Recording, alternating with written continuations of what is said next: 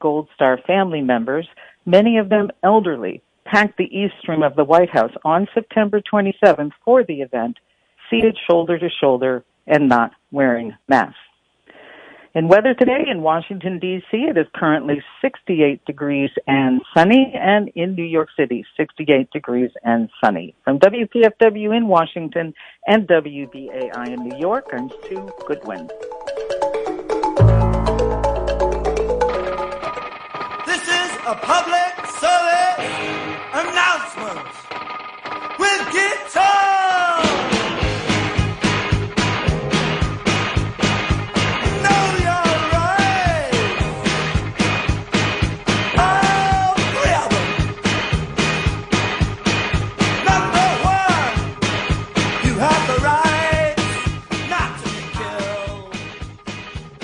All right, you are listening to Your Rights at Work. Chris Garlock here with Ed Smith. This is all about your rights on the job, the ones you have, the ones you don't have, the ones you wish you had.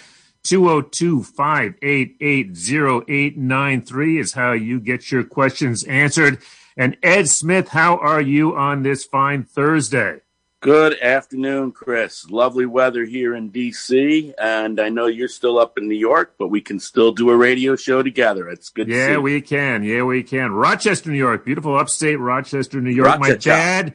My dad is recovering well. We actually had him out of the house, took some steps, so that new hip is working well. And I got to just, again, folks, of course, know Ed works with the nurses down there in D.C., and a big shout out to all the healthcare professionals out there. I saw a whole mess of them yesterday when I was in doing some work with my dad. And I tell you what, they could not have been nicer or more helpful. And God love you. Really appreciate it. Nurses are probably proud members of NYSNA, the New York State Nurses Association, I would think. I think you're right, actually. We had a whole bunch of different folks there. Just the handoff from one expert to another. It was just a thing of beauty, I tell you. It's really amazing that, less than 2 weeks after getting a hip replacement, the guy is up and walking around and feeling no pain. All right. Now, because one Ed is not enough, even when that Ed is Ed Smith, we're going to go for the two Ed situation today. Two Eds are better than one. Two Eds. I set you up for that perfectly, didn't I? Yes, you did. Ed Lazere is going to join us in a few minutes, and we're going to talk about what's going on with the DC City Council race. Ed, of course, a long, long-time friend of working people throughout the metro area. And then we got a special treat for you at the half. We're going to talk about Marx, as in Karl, at the arcade, as in video games. What do Karl Marx and video games and video game workers have to do with each other? We're going to visit with Dr. Jamie Woodcock. I'm kind of been jumping across the pond lately, Ed Smith. We kind of really got a global show going on here. Yeah, that should be a very interesting segment. And I think we have someone who's joined us as a special surprise guest, if I'm not mistaken. Special surprise, but always more than welcome. My colleague, your friend, none other, David Stephen. David, so good to have you here, brother. Hey, guys, how's it going? Well, as soon as I knew that we were having Ed Lazere on, we're going to be talking politics. I was like, we got to get David on because, I tell you what, you did the hero's work of sitting through that endorsement process. And in fact, we're going to be talking about that, letting folks know just what all is involved in that. But before we get into that, let me jump in. Please jump in. It's been quite some time since the three of us have been on the air together, but I remember some of the shows when Dave came in with us back when he was wearing a different labor hat, and I thought that they were some of the most enjoyable shows we've had. So it's good to see you again, Dave. Well, I'm glad to be here, Ed, and I'm excited. In this election season, we've got a lot on the line. Of course, we know what's at stake federally. But here locally in D.C., we have a great chance to get some really progressive, pro-worker, pro-labor people in office. And I'm really excited about making sure that they get elected. So, these next 26 days are going to be full of challenges. But we're going to get to the finish line and we're going to win. That's what I like to hear. Yeah. Our, Speaking of some of those challenges, I was just amazed once again to see the numbers of the unemployment insurance. 1.3 million unemployment insurance claims last week. And the reason I bring that up, guys, is because, and you heard that in the news at the top, I think there are some very serious questions and about what's going on with the president. I mean, in terms of I heard that he tweeted over 100 times yesterday, which, you know, I tweet, but I mean, 100 times, I don't even know how you'd have time to do anything else. That's an amazing record. But seriously, I mean, at the same, you know, he blew up the talks with you know, over stimulus. Just, you know, called up Steve Mnookin and was like, yeah, stop talking to Nancy. And this is the same week that 1.3 million people, you know, filed for unemployment. According to the Economic Policy Institute, our friends at EPI, we have them on regularly. There are the market, the job market is down at least 12 million. That's the official number, 12 million jobs from where we would have been. That's 12 million. I mean, think about that, right? And then you've got the knock-on effects of that, right? So you have 12 million jobs and no relief in sight. And David, you and I know, because, you know, we talk with our colleagues who work for the Claimant Advocacy Program, you know, on a regular basis. You know, these are folks who are running out of money. It means they can't pay their rent. They can't buy groceries. They can't, you know, it's nuts. To think that, you know, we're just going to wait until after the election to have those talks. Although I do see that they kind of, I don't even know, what do they call it? What, David, the term of art, you know, David, of course, did a couple of years up there on the Hill, walking it back, which to me is what, tell us what that really means. You're talking about what Trump did as far as like trying to piecemeal everything. Yeah. Well, I think the layman's term would be walking it back. Yeah. That's exactly what it is. I don't think that there's a complicated way to describe that. He's been incredibly irresponsible, but this is what happens when you have someone, in office and unfortunately as president, that has no idea what it's like to be, an everyday American. You know, these are real people with real issues that have to pay rent, have to feed their families, have to provide for their household. And to just say that until you reelect me, you get nothing. What happens between now and November 3rd? You know, in the unlikely event that he does get reelected, even so, we've got a whole month. Do people not eat for a month? You know, are people not able to take care of themselves? It's a real problem. And you know, it's just sad to think that this person at the head of our government who is leading these talks really just has no idea what he's doing. He's never had any idea what he was doing. So here's what the EPI pointed out. I just love EPI because they really break it down. I mean, this is some of the things that would be affected, right? No additional housing and nutrition assistance. No COVID-related health and safety measures for workers. Ed, I'm sure you're going to want to weigh in on that. No aid to the Postal Service during this critical time. And what we're talking about is the Postal Service, which is already slammed, right, is going to be even more slammed with all of those people voting like me. I'm voting by mail, absolutely. No additional support for virus testing, for tracing, for isolation measures, virus treatment. Again, Ed, I want to come back and talk to you about this. So these are just some of the sort of the top of the line things so that, you know, when you just call up and say, oh, stop talking to Nancy because I'm upset or I had a bad, you know, drug reaction. I don't know, you know, but Ed, talk about, because I know you're on the front lines with your healthcare workers. You know, what is going on here? Well, you know, it's unfortunate that the talks have been pulled. It was unfortunate that the Republican Senate did not work with the Congress earlier in this summer. As we keep going on every day, this pandemic is not going away anytime soon. But, you know, quite frankly, it's not just the federal government. I mean, I'm sure you've seen in the news recently about schools reopening in D.C. And we've got a Democratic mayor who's running as a progressive, quote unquote, who has basically ignored teachers, ignored nurses, ignored principals, our concerns about the safety of reopening schools. And that includes the issues you were just mentioning, Chris, the supplies, the the PPEs, the conditions of the buildings. That's all up in the air. And so I definitely blame the federal leadership coming out of the administration and coming out of the Senate. But we've got to, work locally to help the situation as well. And I don't see that happening. So that's my 2 cents for now, anyway.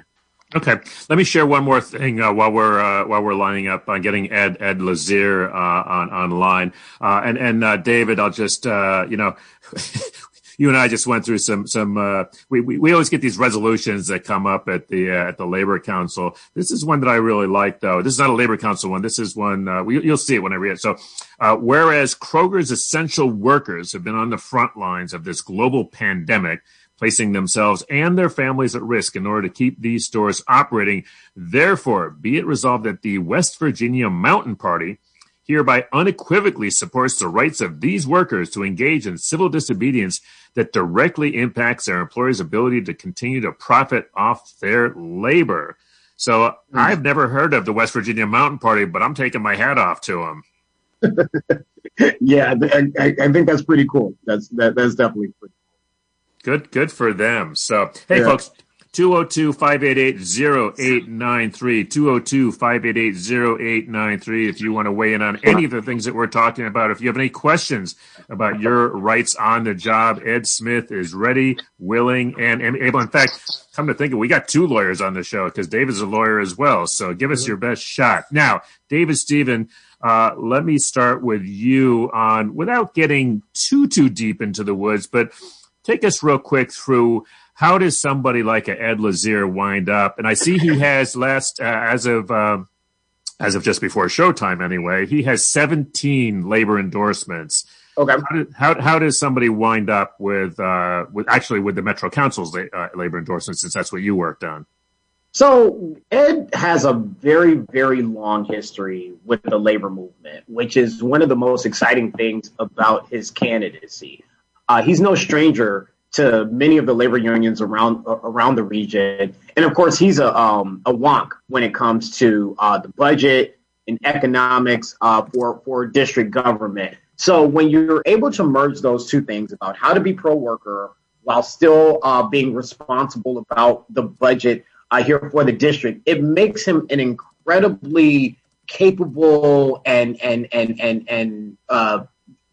really exciting candidate for the DC Council, because we know that he will be able to get things done without hitting that dead end that we always hit, where they say, well, how do we pay for it? Or, is this going to exhaust the budget?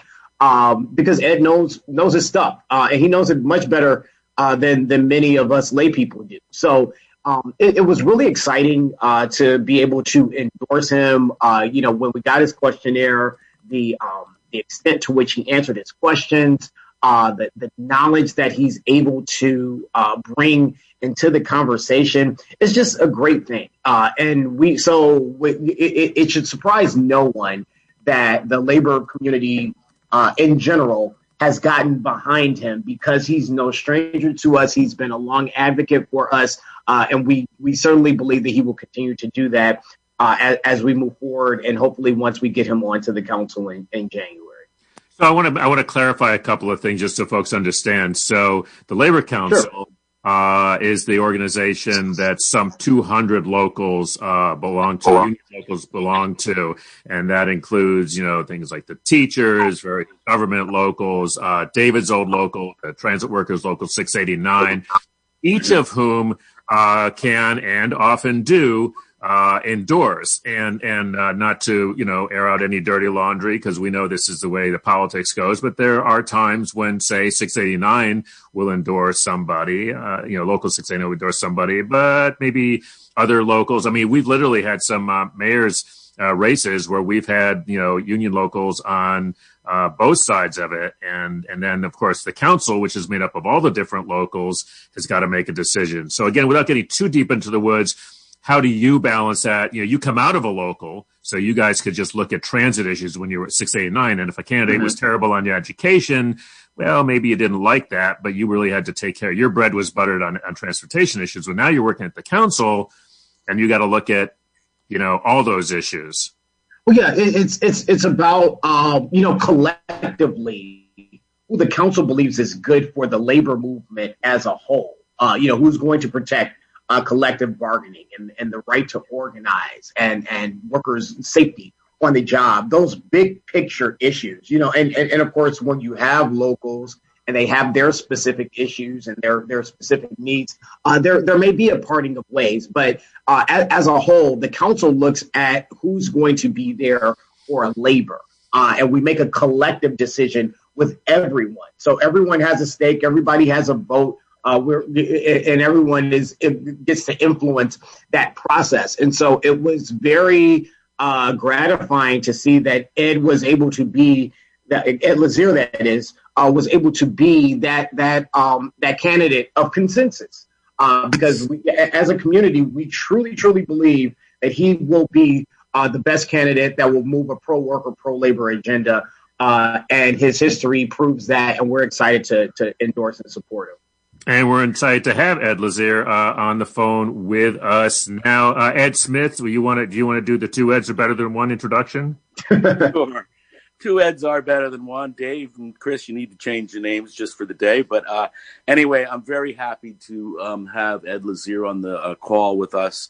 I've known Ed for several years, and Ed is a longtime DC resident. I don't know if people know this, but he's been here since the 80s. And he was the director of the DC Fiscal Policy Institute for a number of years, which sounds like, who cares about the DC Fiscal Policy Institute? It's a horrible, well, I wouldn't say it's a horrible name, but I don't want to insult you, Ed. But it's not the best name. It was one of the best partnerships that I think I've had with my role as DCNA. Ed has been an advocate for homeless, early childhood education, healthcare issues, you name it, you name the labor issue. Ed has been a supporter. And the great thing about Ed is he does know the budget. And Ed, I would say Dave mentioned that he knows it better than many of us lay people in labor. I would also go further and say, Ed, you know it more than probably 90% of the people over at the DC Council, including some of the experts. So we are really happy to have you here. And DCNA proudly endorsed you. I know our national union proudly endorsed you. And, of course, the Metro Labor Council proudly endorsed you. Ed, it's good to have you here. Thank you. Thank you, Ed. Not that many times I get to say thank you, Ed, and I'm actually talking to somebody else. I appreciate that. Well, I really appreciate it. I don't know if I should just go in and say a few words, but I really appreciate you having me on the show. And I really love your introduction, particularly your focus on the word partnership, because we all know when you're in a movement, particularly like a labor movement, it is partnerships that get things done. And it's when we all work together that we're able to fight for worker justice or health justice or economic justice more generally or racial justice. And it's been truly a blessing for me for the last 20 years to run the DC Fiscal Policy Institute and use for the budget to actually fight for better working conditions for DC residents and better access to affordable housing and healthcare. And it's because I do see the budget as a moral document, that the choices we make in the budget can change lives, the changes we make in the budget can save lives. And I just think about the issue that you and I worked on, Ed, at United Medical Center, that the city shamelessly has washed its hands of the only hospital east of the Anacostia River, actually cut its funding deeply, knowing that that would hurt access to high quality care and potentially put the lives of residents living in that community at risk. And I was proud to stand with you at UMC to fight for that money to come back. And I look forward to partnering with labor November 3rd, and then after that to fight for justice, particularly in the middle of this pandemic. And this... Let me just set the ground rules a little bit. No, you are listening to Your Right to Work. Chris Garlock and Ed Smith. Our guest is Ed Lazere, who's running for D.C. City Council. Also, David Stephen, the political director at the Metro Washington Council. Ed, this is a call and show. We'll be taking some calls, but I wanted to ask you, just going back to what Ed Smith talked about. We get too many damn Eds. We just could call everybody Ed. But you come out of looking at policy, deeply versed in policy, and then going over into politics. And I'm just curious about what made you decide to, you know, because you were the guy, you know, and Fiscal, you know, FPI, you know, really established a tremendous track record and credibility on these issues. You could have ridden that right to retirement. I'm sure you weren't pulling in, you know, big bucks or anything like that. But I mean, I'm just saying you really had carved out a significant niche there. Why would you leave there to go into politics? God help you. I ask myself that question every day. No, I mean, I guess I would start by saying one of the things I've loved about my job is that it actually has combined politics, not as a politician, but politics and advocacy, like being able to take meaningful research and understanding the city's budget and then partner in coalition with labor unions and others, push back against policymakers. That's been the key to the success. So one thing I like to say is that I've been counting to seven in DC for 20 years. And seven's an important number in the city because we have 13 members of the DC Council. So any victory that we all care about, any victory that I take credit for, required me not only to partner with you all, but to partner with members of the council, make those compromises, put the pressure on to get to seven votes. And I'm running for office because I'm frustrated as an advocate, as I'm sure you are as well, that things that should be easy, things that should be easy on the council in a progressive city are hard. I remember a couple of years ago, we had to fight back against third-party debt collectors who wanted to garnish wages of people once they started making $200 a week. And you would think that's a no-brainer to say, we're not going to let you garnish wages of someone who's only making $200 a week. But we had a fight, and it was a long fight, and we won. But I'm running to be a strong ally. You all know, Ed and Chris and David and anyone listening, what it means to have an ally on the council. A solid vote that you can count on. Oh, when this issue comes up, we're going to be good. We don't need to worry about this council member. And you also know what it's like to have someone who's on the fence or your opponent and how frustrating that is. It's like, oh, do we have them? I don't know. Well, with me, you're not going to ever have any question. You are going to know that when you're counting votes, when you're counting seven, that I will be a reliable vote for justice and for workers. And that's why I'm running for you all, to give up the advocacy community a safer, stronger, progressive vote on the council.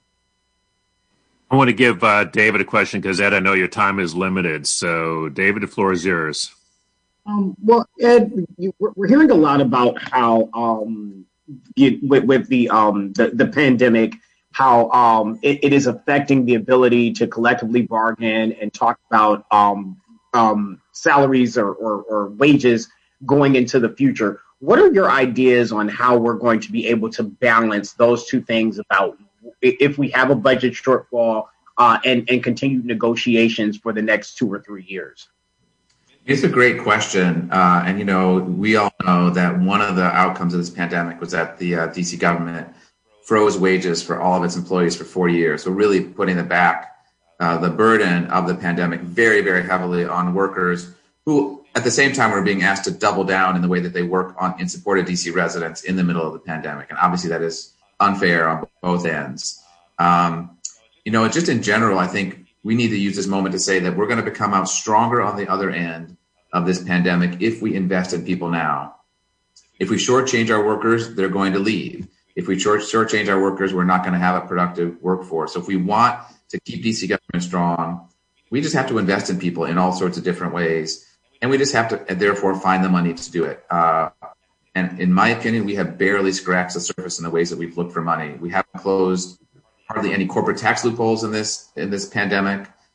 We barely used the city's reserves, even though it's raining harder than we've ever seen before. We're still sitting on over $1 billion in our rainy day fund. And we haven't asked our wealthiest residents. Many of them are doing fine, even better. This recession is widening income inequality because the wealthy are doing fine. The stock market is fine.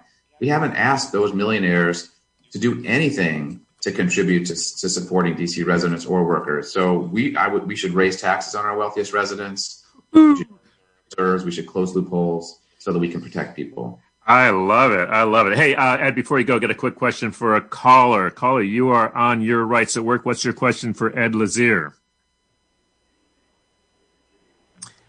Hello? Yep, you're on. Go ahead. Oh, okay.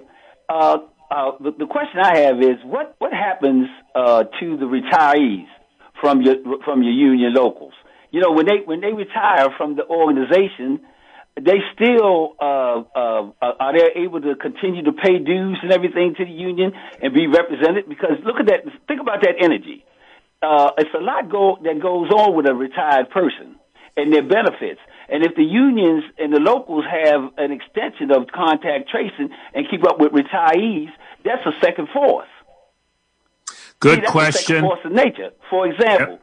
Right now, I'm a retired member of American Federation of Government Employees, AFGE, but I'm having a problem with finding out any changes in my retirement because HR, Human Resources, has been contracted out. And we don't even know where they are, what they're doing, because they say, well, everybody's working from home. Yeah, but when you call a number, you get a mailbox that's full and nobody's answering the phone. See what I'm saying? I do. Caller, hold on for 1 second, because that's actually a question more for Ed Smith. But Ed Lazere, first of all, I just wanted to follow up on your point on first of all, I'm all for taxing the rich. Let's go for it. But more on your general point, which I think is incredibly important, which is looking, asking folks, and looking around for some other sources and not the first, dumping it onto workers, the first instinctive reaction. So the fact that you're so deeply versed in knowing how to, let's be clear, how to count way higher than seven. But looking around for some other sources, that's going to be really critical. So any last thoughts before you go? No, I just want to. Let's watch those speakers. Like we turn the speakers down. There we go. Okay. Yeah. I guess I would just say. I'm still echoing. I'm going to turn my volume down. Someone who cares. The budget is there. The money is there. If policymakers don't really care about justice, then they'll let the budget just float by with making minor changes. You really need someone who cares, and that's what I'm trying to do. So I hope people will check out my campaign if they haven't yet. EdFordC.com, and you get to vote for two on the ballot. Don't forget that. And look forward to being your next council member. Ed Lazere, thank you so much. Best of luck and stay in touch. All right, brother? Thank you so much. Take care. Thank you, Ed. Take care. Now, Ed Smith, let's go back to our caller because I think our caller has asked a really good question about what happens with retirees. So I'm going to throw that to you as our in-house expert. Sure. And caller, thank you for your patience. I just wanted to make one comment about Ed's point about the budget is a moral budget. It really money just doesn't. It isn't about wonkism. That's real dollars that go to real people. Yep. And I think with Ed on the council, and he's got a lot of people that he's fighting against, 24 people on that ballot, I believe. But him on the council is going to definitely be a support for the working man and woman. So if you have not voted yet, circle in his name.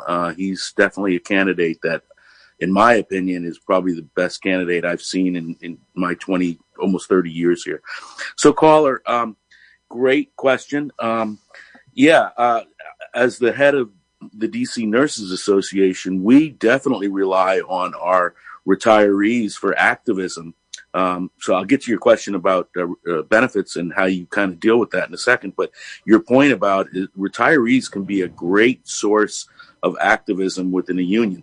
Often retirees have time to take and volunteer on projects. I'll give a good example. One of our retirees, she retired in 2014. She was a long-standing leader within our union. And since she's retired, she still sits on our board of directors. She has worked on education programs. She has assisted in training new leaders at her former institution. So retirees are an amazing source. The other thing they can do is they can go to city council meetings more often than nurses who work all the time.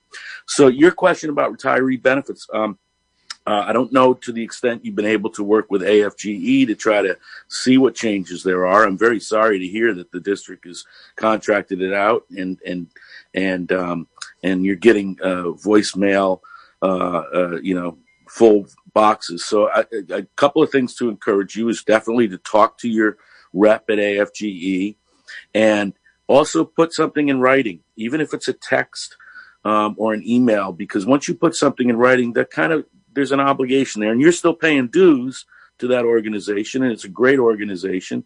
And so they need to make sure that they represent you. And if you have any email contacts with the HR or the company that's handling the benefits, you should definitely put something in writing so you've got a record that you're asking questions. And once you build a record, then you start having they have a legal obligation to answer your questions. So I'm not sure if that fully answers it. I mean, I wish I was the person in HR that could say, here's your changes, but that's not what I do for a living, Caller. Thank you. I appreciate you. You're quite welcome. Thanks for calling in. Great call. Thanks so much. And vote. Vote, yes, vote. Let me get David Stephen back in. And by the way, David, we'd asked you in specifically to participate in the conversation with Ed Lazere, but feel free to hang around for our next segment, which you may also find fascinating. But I just wanted to toss the ball to you because putting on, your hat back when you were working with 689, the transit workers, as I recall, and correct me if I'm wrong, but it feels to me like you all had a pretty active retirees program over there. I just wanted to get your thoughts, in response to the caller's question about retirees and activism and so forth. Well, I think that in a lot of ways, retirees can be the lifeblood of a union. At 689, retirees are active and have just as much weight in the organization as those employees who are still working. But retirees have the luxury of having more time. Mm-hmm. And so for that reason, they can be more active when it comes to the political and organizing and all those other things that people that are working 8, 10, 12 hours a day may not have the luxury of being able to dedicate themselves to. So retirees are very, very important, in my opinion, when it comes to labor activism, because they have the ability to do more and do it for longer. And I would just close out this segment, which we on Tuesday, we showed a film. It was not the film we were supposed to show, but there was an issue. And so we wound up having a viewer's choice. And they chose a film about Maggie Kuhn, who you may remember was the founder of the Grey Panthers. And I'll be honest, I did not know. I mean, I knew who she was. I knew she founded the Grey Panthers. I did not realize Maggie Kuhn ended up founding the Grey Panthers because she had a very good career. And I'm forgetting what she did, but she had a regular career, and she was forced to retire at 65. This is back, and I'd completely forgotten this. And Ed Smith, you probably remember this, but there used to be such a thing as forced retirement at a certain age. This would have been back, I want to say, in the early 70s that this happened to her. She was forced to retire. She was a very vibrant woman. I mean, there's footage of her in her 80s and 90s, and I tell you what, I mean, she was vibrant then. So I can certainly imagine when she was forced to retire in her early 60s, and she was upset. She was upset that she was being forced at a time when she felt she still had a lot to contribute. To retire and step back and go play shuffleboard, on the cruise ship. And she was, that was, and look, and those who want to do that, more power to you. I'm not saying, nothing wrong with playing shuffleboard or whatever, but she had a lot more to contribute. And so she founded the Grey Panthers, which did things like fight. One of the first things they did was fight against forced retirement.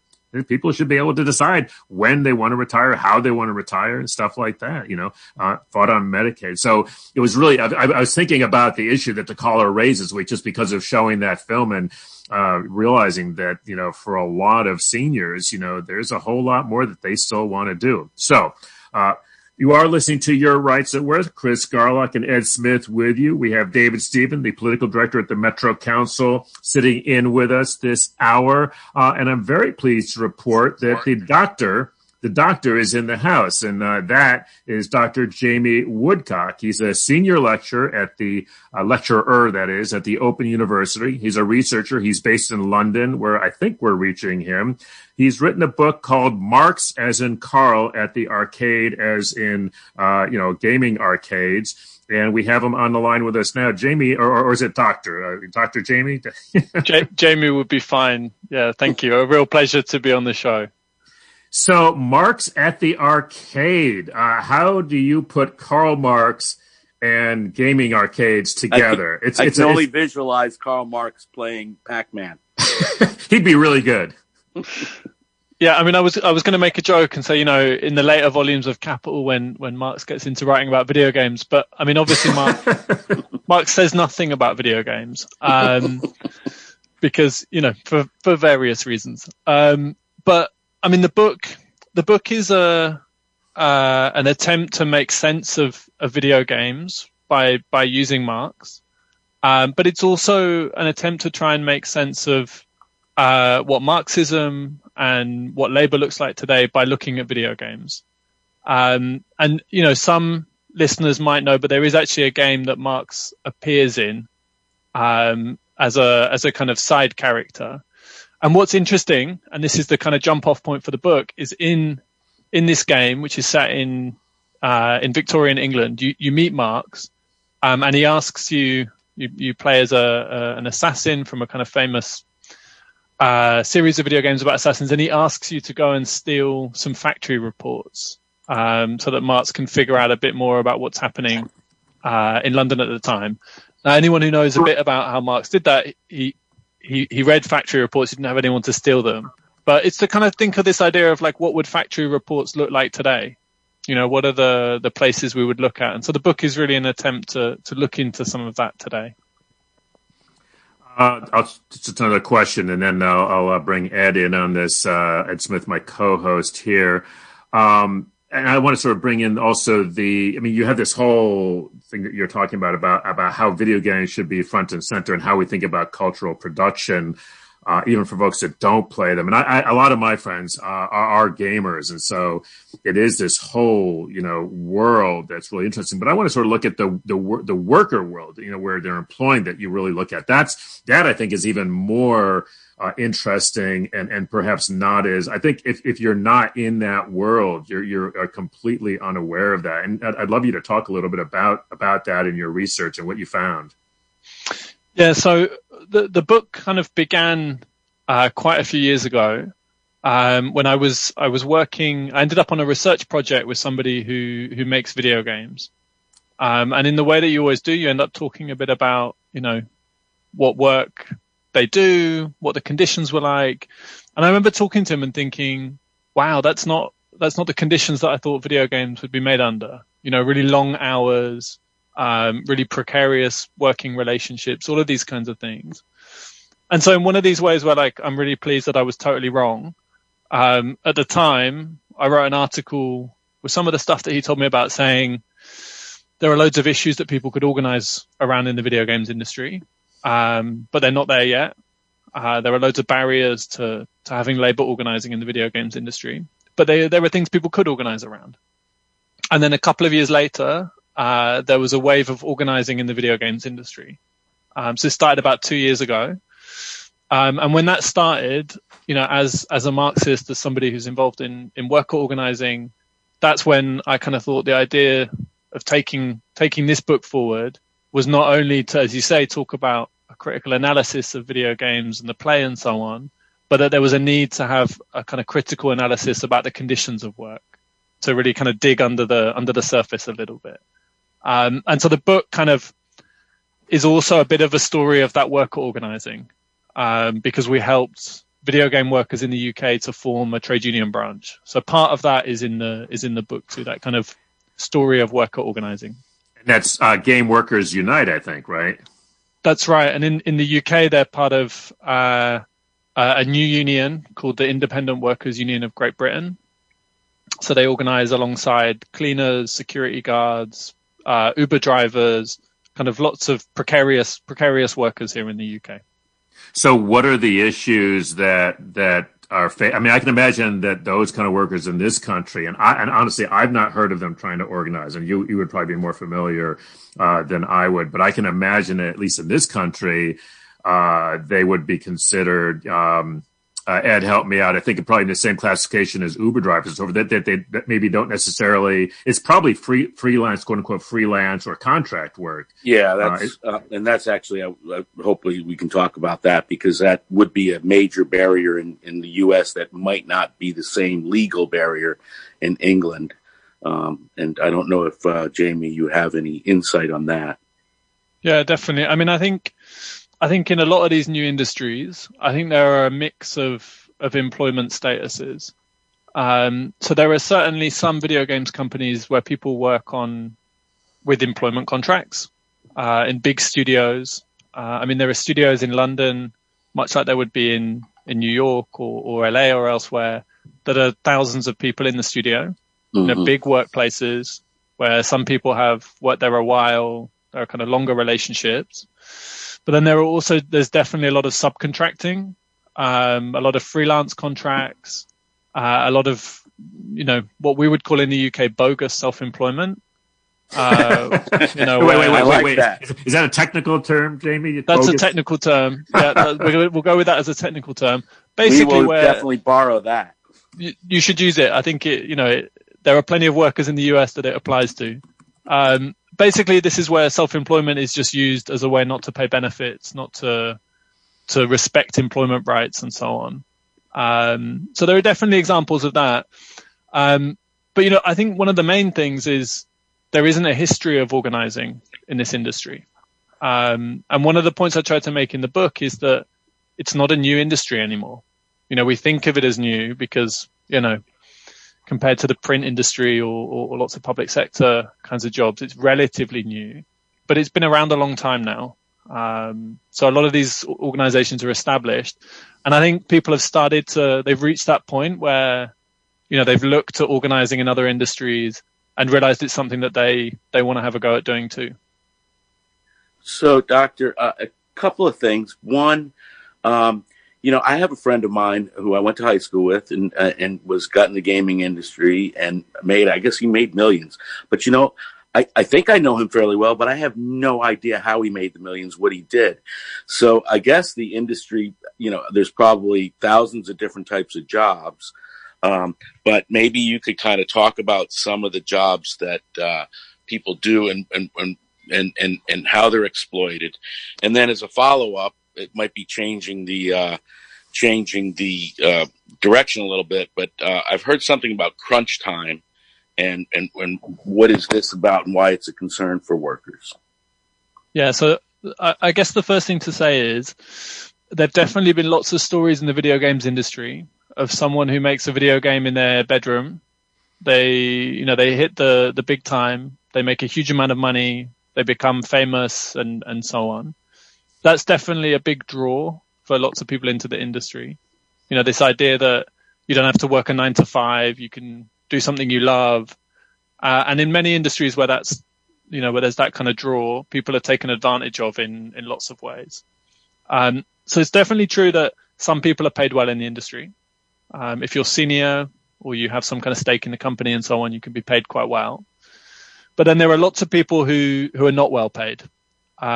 People who could be paid much better if they took their skills to another industry.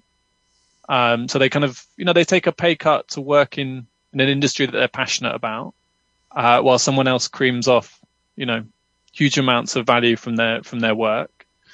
And the kinds of things that people are doing is the coding that you might expect, but then the art assets. So, you know, having artists working in the industry, people doing sound and so on, voice acting. So a whole range of creative jobs. And there was actually a couple of years ago a strike of voice actors because they'd been organized when they were doing voice acting in film. So there was a kind of movement over of unionism from another sector. But then there are lots of things like, you know, we organize in the UK with a lot of people who do the testing of video games. And this is minimum wage work. It can be quite stressful. You know, it can be, it's often not valued in the industry. And lots of people do this work because they want to break into the industry. So there's definitely a much broader picture than just, you know, the kind of coding savant that makes the game and makes a whole lot of money. This is a kind of a well-established capitalist enterprise, you know, that is churning games out. And part of that churn is about working time. So lots of games work to very close release schedules, because, you know, they're having marketing budgets that rival film. And so you really want to have a game come out at the right time, you know, just before the holidays or whenever it is. And so there's an expectation of what's called crunch time in lots of companies, where you'll just keep working to make sure you make that deadline.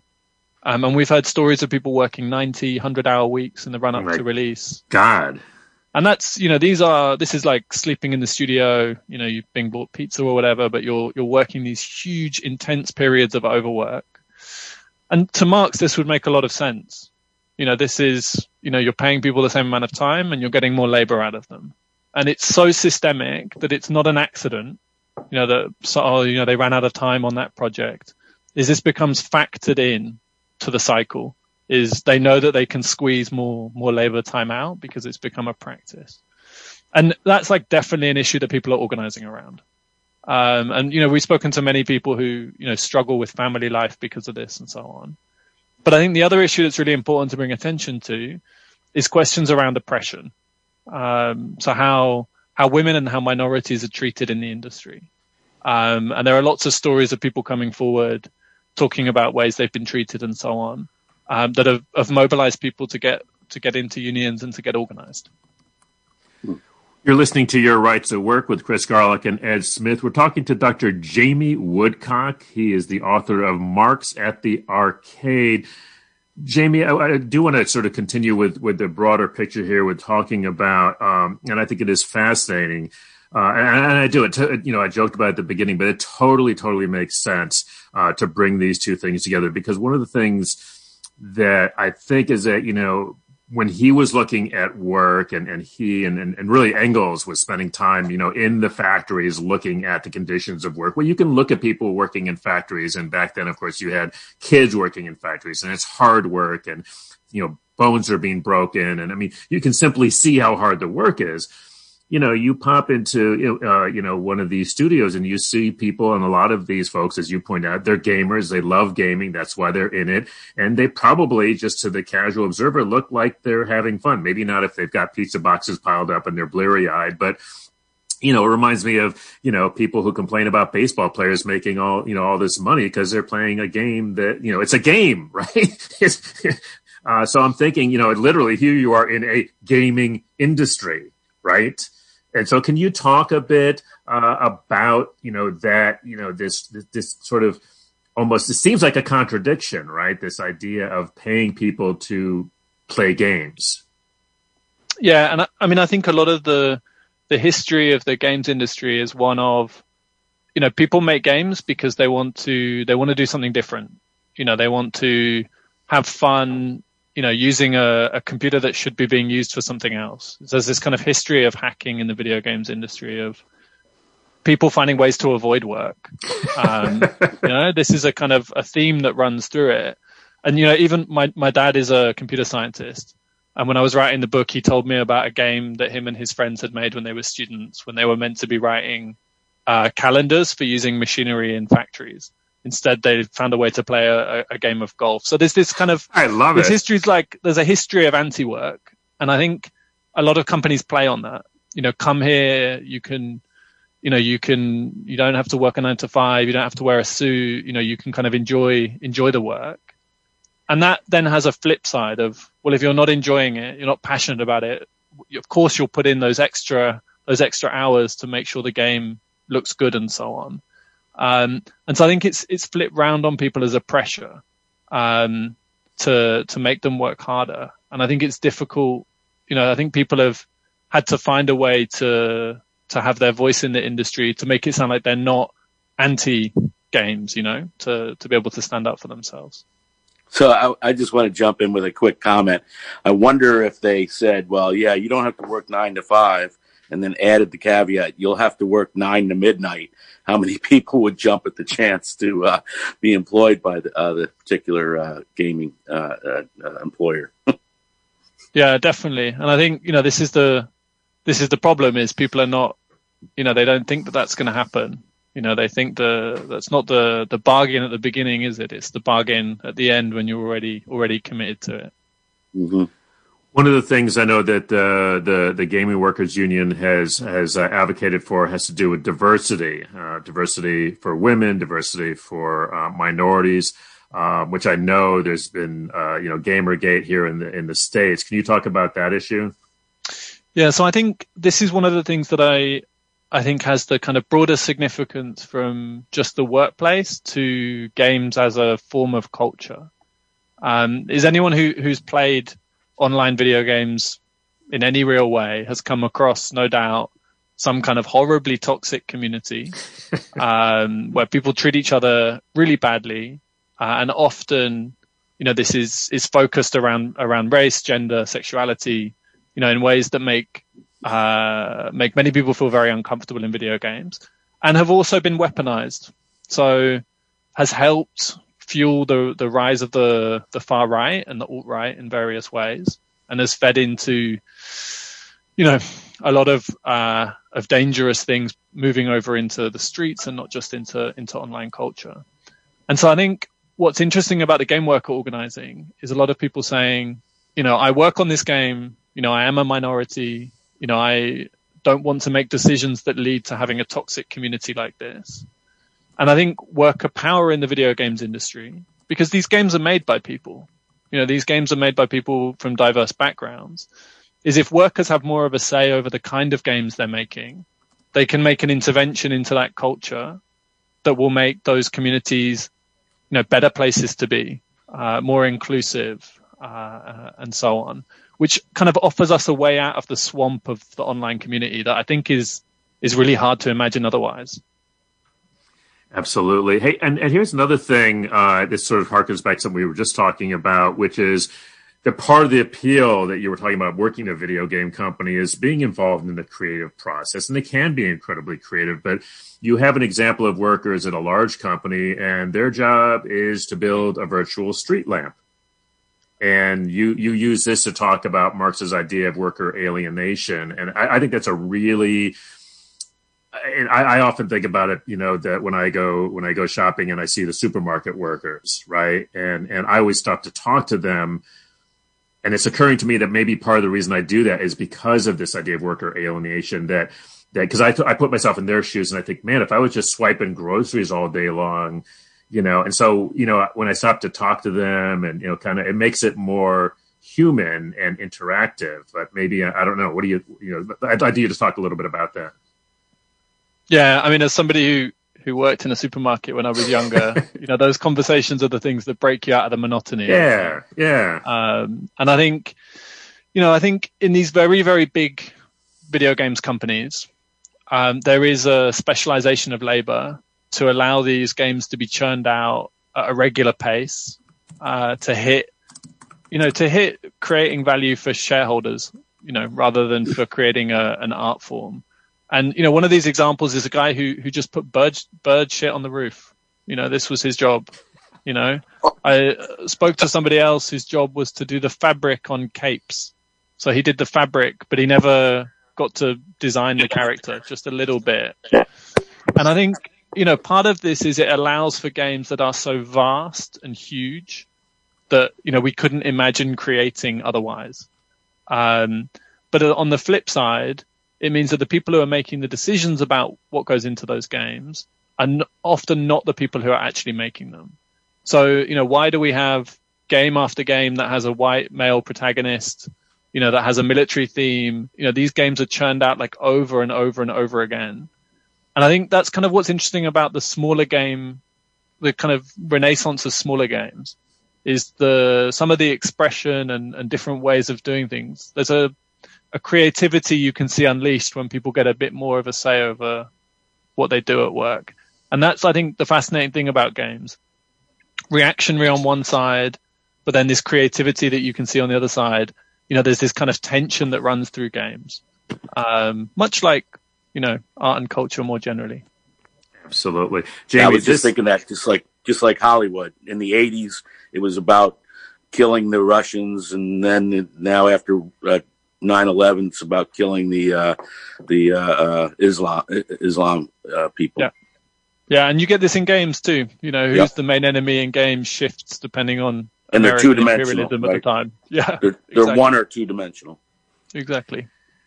This has been a fascinating conversation. The book is Marx at the Arcade. We can recommend it. Jamie, it has been an absolute delight to have you on. We're definitely going to have you back on. We have, I think now that I'm thinking about it, we talk about worker alienation all the time on this show, as you can imagine. So we will keep your number handy. Really appreciate you taking the time to be on the show. A pleasure. Thanks so much for having me on. Absolutely. Thank you. Dr. Jamie Woodcock, he's a senior lecturer at the Open University. He's a researcher based in London. He's got several books, The Gig Economy and Marx at the Arcade, and also Working the Phone. So plenty to talk about him. Ed Smith, it's something I think that you can really relate to. I was thinking about this again just as we head out here. We'll talk more about it next time. This has been Your Rights at Work. Chris Garlock, Ed Smith. Everybody stay safe out there. Take care, everybody. Peace. No, you're right.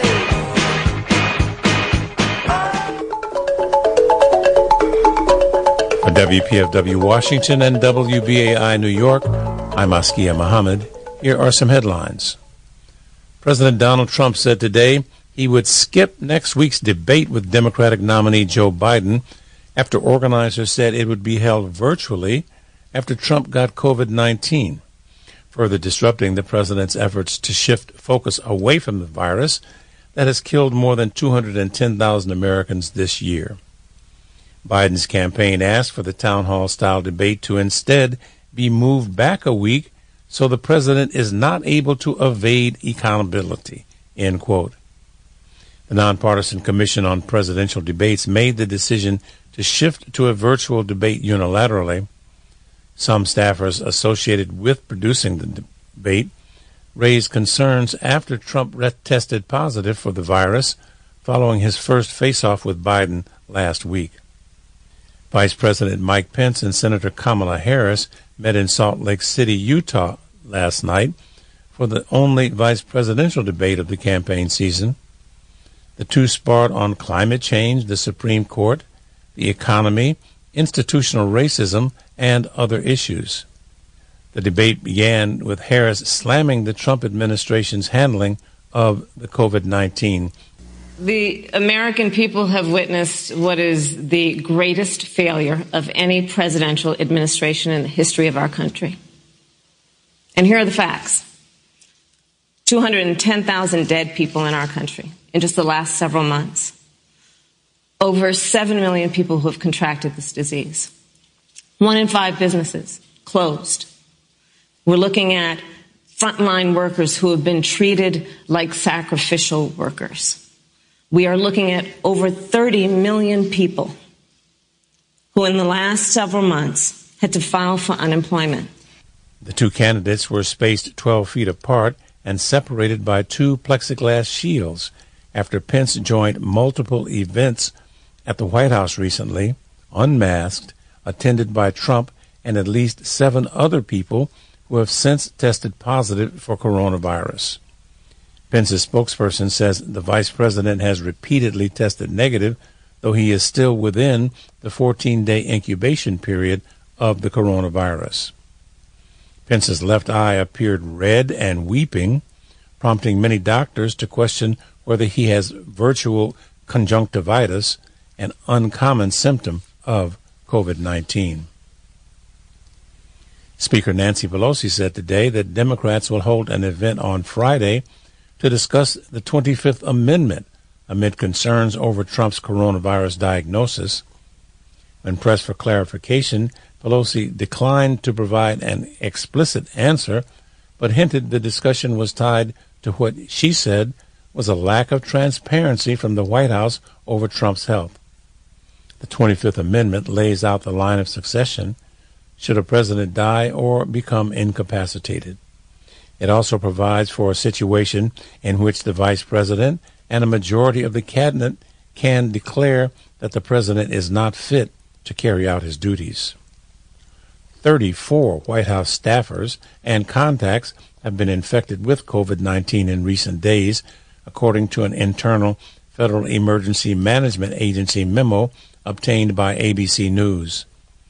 The leak of the FEMA memo came as multiple reports said White House staffers are afraid to return to work while Trump is still sick and contagious. Another 1.3 million workers applied for unemployment benefits last week. 840,000 applied for regular state benefits, while another 464,000 applied for federal pandemic unemployment assistance. That PUA expansion provides up to 39 weeks of unemployment insurance to workers not eligible for regular state benefits, but is set to expire at the end of the year. Many workers are exhausting regular state benefits, which only provide 26 weeks of insurance.